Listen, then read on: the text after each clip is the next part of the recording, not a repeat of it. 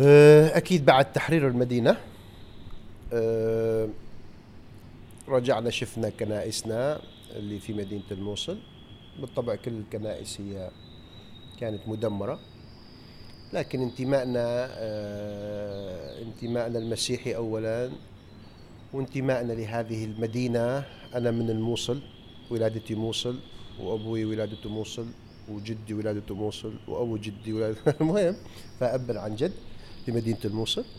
فحبنا لهذه المدينة انتمائنا لها من ناحية وانتمائنا المسيحي لهذه المدينة أيضا. في مدينة الموصل آه، أقدم الكنائس في العراق.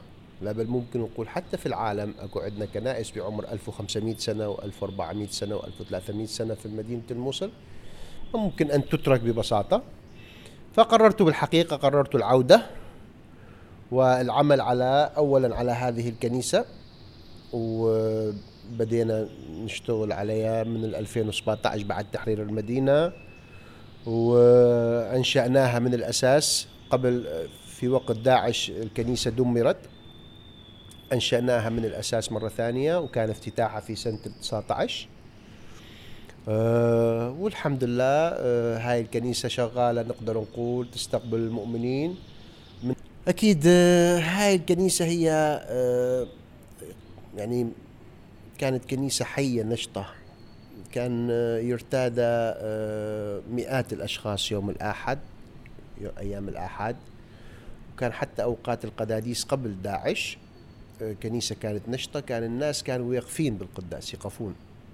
يعني ماكو مجال للجلوس. حتى الحديقة اللي كانت ملحق بالكنيسة كان أيضا تنترس بالناس. أيام الأحد العادية. أيام الأحد قبل داعش نعم. كان بها نشاطات كثيرة الكنيسة أيضا كانت تنترس دائما.